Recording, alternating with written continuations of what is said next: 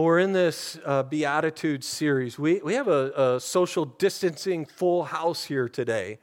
Uh, so I think we're, we're pretty full uh, if you're watching. But we're in this Beatitudes series, and uh, kind of the idea of, of us going into this was to really give us a good place to start when we talk about what it's like to live the Christian life. As we've been going through this series, uh, if you're like me, as we, we've kind of been hitting each of the Beatitudes one at a time, if you're kind of like me, you find yourself uh, having this mini spiritual panic attack. Uh, because as you're hearing the messages, you're recognizing, I can't do this. I can't do this on my own. And I just want to encourage you that that's a very good place to be. That we should never be in a place to where uh, we think that we can do this on our own. Because if we are in that place, then guess what? We don't need a Savior. And so we, we would just say, God, uh, deliver us from any religiousness or religion that says that we can do it on our own. As the Sermon on the Mount, Jesus begins to give us these character traits that we ultimately need Him to do through us. We need the power and the presence of His Holy Spirit to be evident and to be present to give us the strength to walk these character traits out. These Beatitudes aren't some formulas for us to get into heaven. They're not like some uh, kingdom formulas that if we just do A, B, and C, then, then we will we will work our way into heaven. That's a works based theology, and we don't believe that. We believe that we are saved by grace through faith, not of works. So that none of us can boast, oh, look at what I've done. These aren't just uh, some uh, a list of things that, that we do in order to gain more favor from God. These aren't things that if we uh, you know, need a job or, or our finances are tight or we need direction in our life. These aren't a list of things that, well, if I just do the Beatitudes, if I just, if I, if I just am pure in heart, if I'm a, a peacemaker and if I'm meek and, and I, I show humility and all those things, that I will gain more favor from God and, and it will be like I've rubbed my little genie lamp and God will do what I need Him to do in my life because I've done these list of things. No, that's not what these are. These Beatitudes are actually distinctive articles of clothing that we put on as kingdom minded people, as, as people of the kingdom of heaven, that, that makes us stand out in the midst of the world that we live in. These are garments that we put on that make us stand out, not in just some self righteous way. I mean, we all know those people. We know the self righteous. We don't want to be those people. But they make us stand out in such a way that attracts the beauty of Christ, that attracts people to Jesus. That when people see us and clothed in these garments, that there's something different about us. And that is what we're called to be as citizens of the kingdom of heaven. That's what we are called to be as Christ followers. In our world today, the Beatitudes are blessed are those that take vengeance. Blessed are those who are vindictive. Blessed are those who, if, if you cut me, I'm going to cut you. That's, that's the Beatitudes that we live in. We, we live in a world where we would say, Blessed are those who tick me off. I'll wake up and tweet a bunch of things. Like, like that's not what we're called to. We are called to blessed are the peacemakers. That's what we're called to be. For they will be called children of God. And that's what I want to talk about today. I want to talk about what does it mean to be a peacemaker in the world that we live in today. I'll tell you a story about Tom and Thordis. Tom and Thordis were in high school in Iceland. This is a true story. Uh, Tom was a foreign exchange student from Australia, and he goes to Iceland and he meets Thordis, and uh, and they go to high school together and they begin to date. And as they begin to date, the, one of their very first dates, uh, and really their last date, was uh, the annual Christmas dance. At the end of the dance, tragedy struck, and Tom raped Thordis for two long hours. Naturally, he broke up with her the next day and left her devastated. For the next nine years, nine years, she wallowed in a lack of confidence. For nine years, Thordis had shame, a per- pervasive sense of, uh, of feeling and being dirty. Her self worth was completely shattered. She tried to find peace, but she couldn't. She had a growing sense that the only way that she could find peace was if she reached out to the person who assaulted her. That if she reached out to Tom, then maybe she could find peace. And so Thordis sends him an email, not really knowing what to expect. Tom had at this time moved back to Australia, and so she sends him an email, and, and she's not sure if he'll respond to it or if he'll, uh, if he'll lash back at her or deny things or whatever, but she, she just felt like that's what she was supposed to do, and she sends it. And Tom emails her back. Tom seems contrite, he seems apologetic, and he says all the right things, and for the next eight years, Tom and Thordis emailed each other back and forth. But still, Thordis had this thing in her that, yeah, she did feel a little bit better because there was communication there, but she hadn't arrived at this place called peace. She had this feeling eight years into the correspondence with Tom that the only way that she could truly have peace in her life was if she could look Tom in the eyes and share her story. So she pitched the idea to Tom, and Tom said, Well, whatever will help bring healing into your life, I'm willing to do whatever it takes. If you're not geogra- geographically minded, Iceland's here, Australia's down here. And so they decided that they were going to meet up in the middle somewhere and uh, that they were going to meet in a common place. And they decided to meet up in South Africa. So they bought tickets uh, and ended up in Cape Town, South Africa, where they would spend a week together. Interestingly, a place known for reconciliation. In tears, she poured out her heart, and in tears, he listened and he asked for forgiveness. They chronicled their story together and they co wrote a book called South of Forgiveness, if you're interested. It's a great read. South of Forgiveness. They chronicled their journey in the book, but they also did a TED Talk. There's a picture of them doing their TED Talk together. And in the first week of doing this talk, there were more than two, uh, it was viewed, their YouTube video was viewed more than two million times. People could not believe to the extent and the lengths that Thordis went to in order to have peace. Blessed are the peacemakers, for they will be called children of God. In order for us to fully understand what it means to be a peacemaker, we have to take a step back. We have to look all the way back to the very beginning and recognize that when Adam and Eve were in the garden and they first sinned, what happened was they began to cover themselves. They went from innocence and nakedness and intimacy with God to now all of a sudden sin separating and wreaking havoc on that relationship. We have to recognize, and I know this is stating the obvious if you've been seeing any sort of news media or on social media or anything along those lines, you and I live in a world that is marred by sin. It's marred by sin. It's, it's a mess right now. It's wreaking havoc all over the place.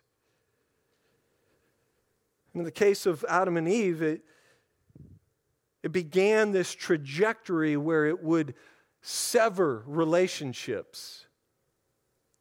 See, sin isn't just personal. We think, well, if, it's, if I sin, then it just affects me. The reality is, sin impacts everyone around me.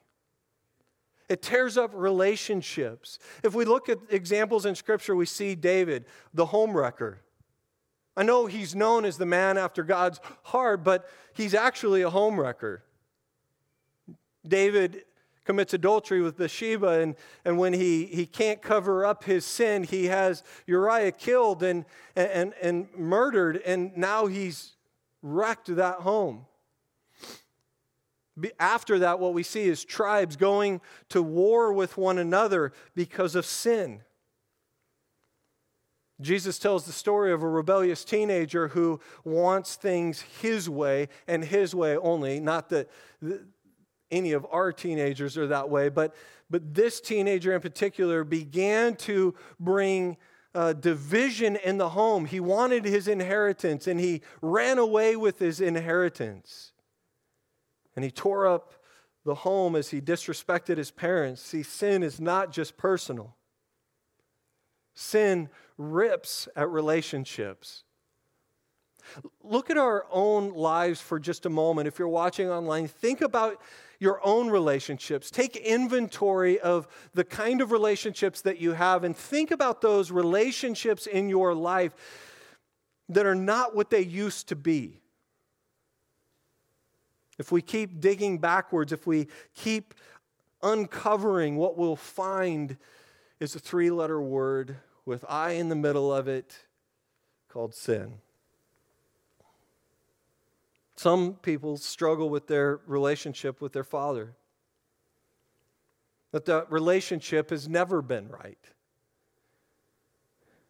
And you know it's not been right. And it's never been right because of his sin. We could go the other direction and maybe you have a relationship with your child and, and your child is selfish, narcissistic, and that relationship with your child isn't thriving, and you're grieving over it because of their sin. We could take a microphone and we could pass it around this room and we could hear story after story after story of relationships that are not right, that are broken, that are hurting. That's not always but many times a result of sin. If you get nothing else out of today, my hope is that you will embrace and take to heart this definition of what does it mean to be a peacemaker. Brian Lourdes says it's Lord says it like this: A peacemaker is one who at risk to themselves and the relationship they step into the conflict and the brokenness with the singular aim to bring about restoration and wholeness. Let me read it again. A peacemaker is one that, at the risk to themselves and the relationship, they actually step into the conflict and the brokenness with the singular aim to bring about restoration and wholeness. Jesus doesn't say, Blessed are the conflict avoiders. He doesn't say that. Jesus doesn't say, blessed are the peace loving.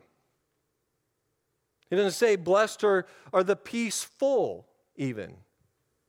He said, blessed are the peacemakers. William Barclay says it this way He says, The peace that the Bible called blessed does not come from the evasion of issues. It actually comes from facing them, dealing with them, and conquering them. What this beatitude demands is not the passive acceptance of things because we are afraid of the trouble of doing anything about them, but the active facing of things and the making of peace when the way to peace is through struggle Peacemaking implies that there's conflict. Peacemaking implies that something's off in the relationship, and so we have to do something. That there's, there's been a speed bump that's been in our way, and we've, we've got to do something to bring restoration and wholeness back to the relationship. The problem is, is when it comes to conflict, there are two kinds of people, and you are one of them, probably, unless you're perfect and then you're Jesus, but you're not. So you are one of these people. The first one, I have a picture of it, is uh, you're a turtle. See, the turtle, when conflict arises, withdraws. It pretends like danger doesn't exist. It huddles back into its shell and hopes that the danger just goes away. When you are friends with someone or married to somebody or have a family member that's maybe just a little bit touchy or a little bit oversensitive, the turtle doesn't want to bring anything up for fear that all hell is going to break loose. That if I act like it's not there, then I'm just going to keep the peace. But Jesus didn't ask us to be peacekeepers, He asked us to be peacemakers. Others of us avoid the issue because we have too much going on in our life right now. I don't have the bandwidth. I see this a lot in the younger generation. It's, it's like I just, it's so too overwhelming. Conflict is overwhelming, and so I just don't want to deal with it. I don't want to address it. So I'm just going to turtle up and act like it's not even there. Others turtle up by, by avoidance, by thanking God for things like caller ID Thanking God for the snooze button on social media or the block button on social media because I, I have just dealt with it. I'm done with you, and you, you don't even know that I'm done with you. There is, however, a second kind of person, and if you're not finding yourself in the turtle category, you might find yourself in this category that other people are sharks. See, sharks, when they sense something is wrong, they go after it. If you find yourself where there's an issue that's come between, I'll just use married couples for a moment, between you and one of you is a shark and one of you is a turtle, and you start saying, Hey, what's wrong? What's wrong? What's wrong? What's wrong? What's wrong? That's what sharks do. What's wrong? There's something wrong with you. We got to deal with this. We got to address this. We got to handle the conflict right now in this moment. Sharks in nature can't swim backwards. I don't know if you knew that or not, just a little Shark Week trivia for you. They can't swim backwards, and so they can only go forward, and they're only going to address the conflict and address it, and they do it in such an aggressive way. Is to be vulnerable for a moment. In my marriage, I know this is going to come as a surprise to many of you. I'm the shark. My wife is the turtle.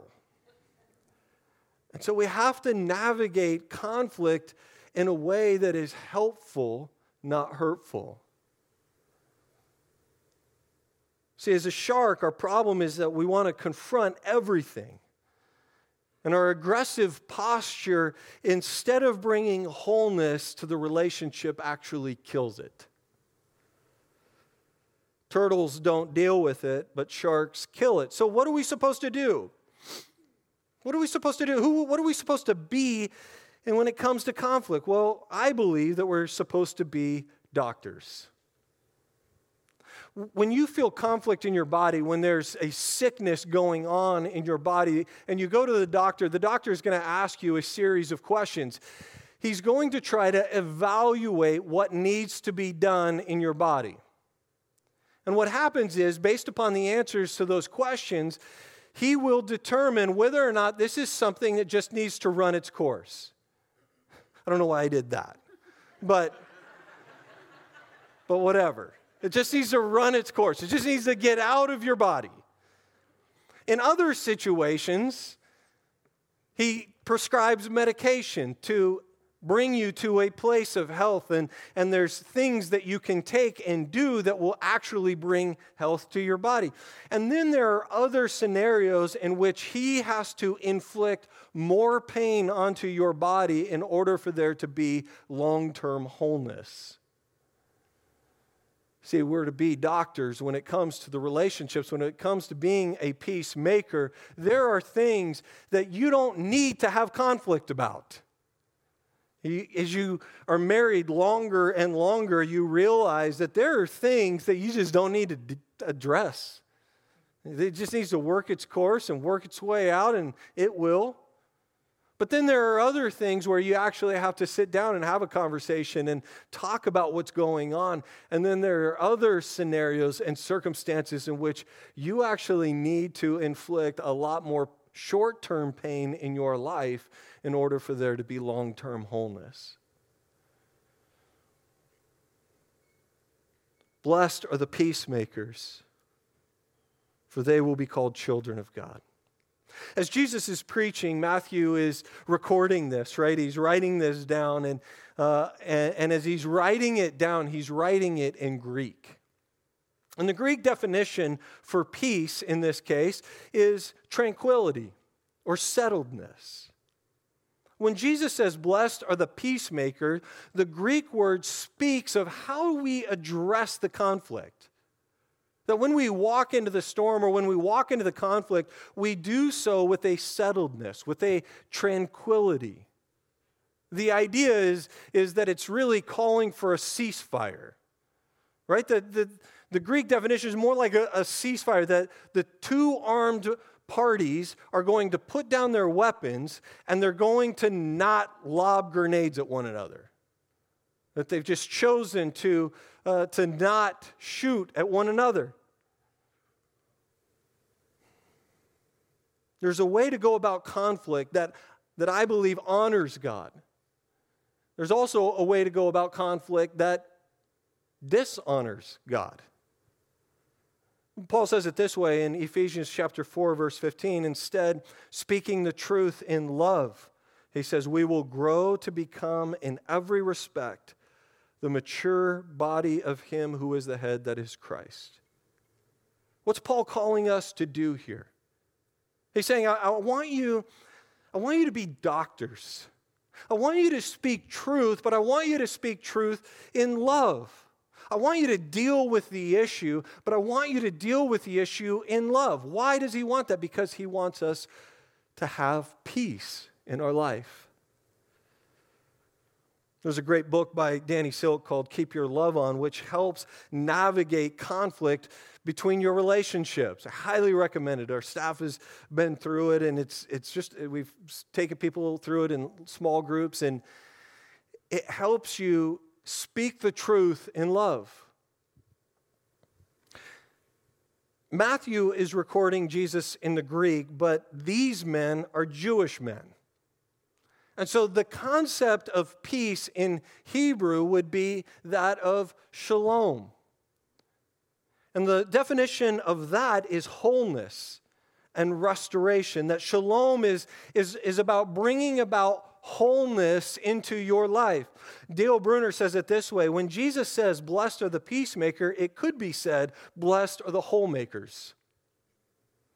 To me, peace is not just that we're going to stop arguing. It's not that we're just going to have a ceasefire and we're not going to argue anymore. To make peace is to restore and repair the relationship, to bring it to a place of wholeness.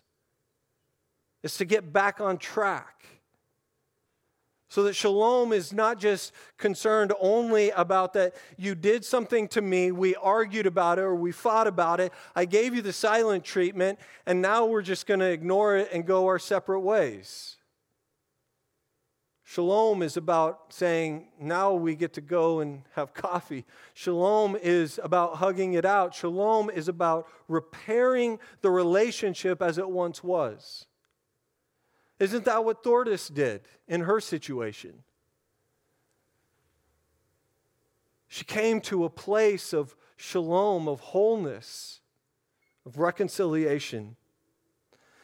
And I need you to hear me say this because it's really important. Many people got really upset at Thordis and Tom for sharing their story, specifically at Tom, because they felt like a rapist should never be platformed in such a way. I'm not saying that if you've ever been assaulted, that you need to reconcile in the way that Thordis did with her assailant. Many of us call a ceasefire, but many of us fail to take the step of shalom. Bishop Desmond Tutu from South Africa. He's one of the most well known human rights activists. He won the Nobel Peace Prize in 1984. He says it like this uh, in his book, No Future Without Forgiveness. And I want us to think about this, not just in the context of our relationships, but in the context of the world that we live in right now.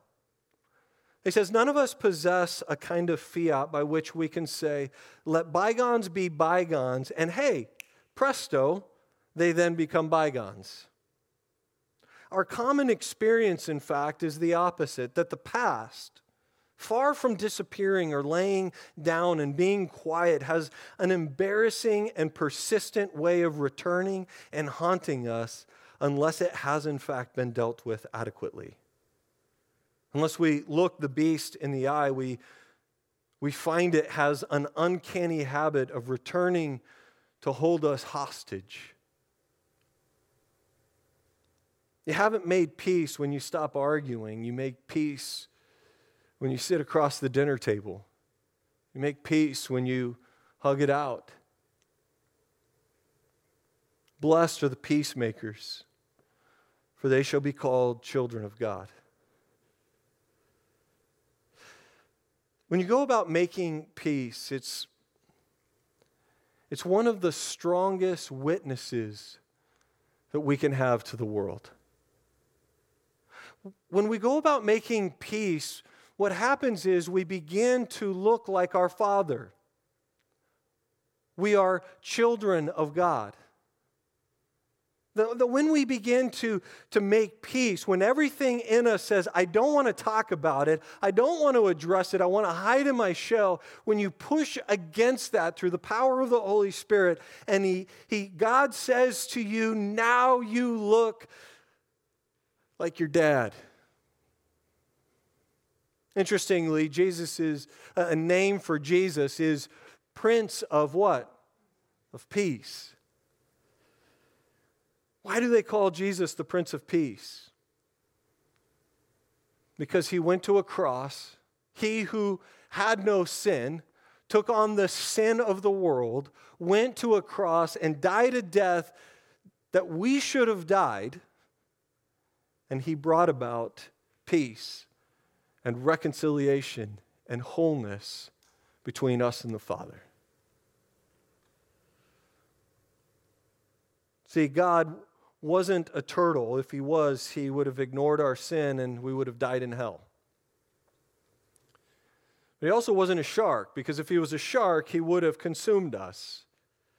Instead, he sends his son Jesus, the great physician to bring about reconciliation and peace into our life. Romans 5:1 reminds us of this. It says, "Therefore, since we have been justified by faith, we have what? We have peace with God through our Lord Jesus Christ."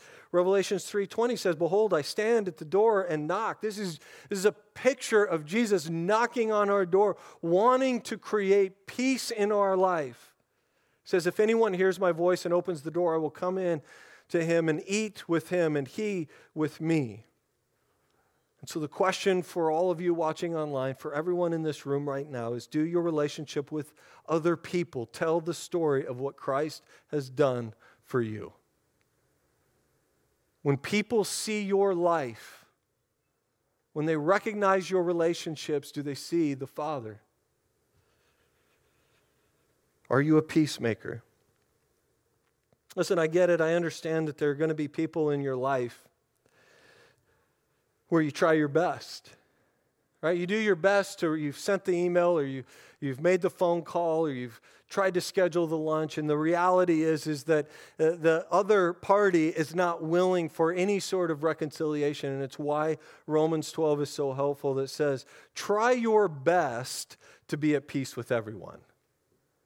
And so maybe a follow up question for all of us is are we trying our best? Are we doing our best to be people of peace, to be peacemakers?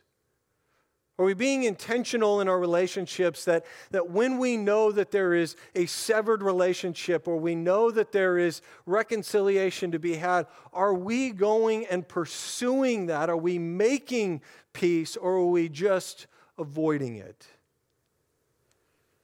Can I encourage every single one of us? When we begin being peacemakers in this world, when we put on those garments, we will be called children of God.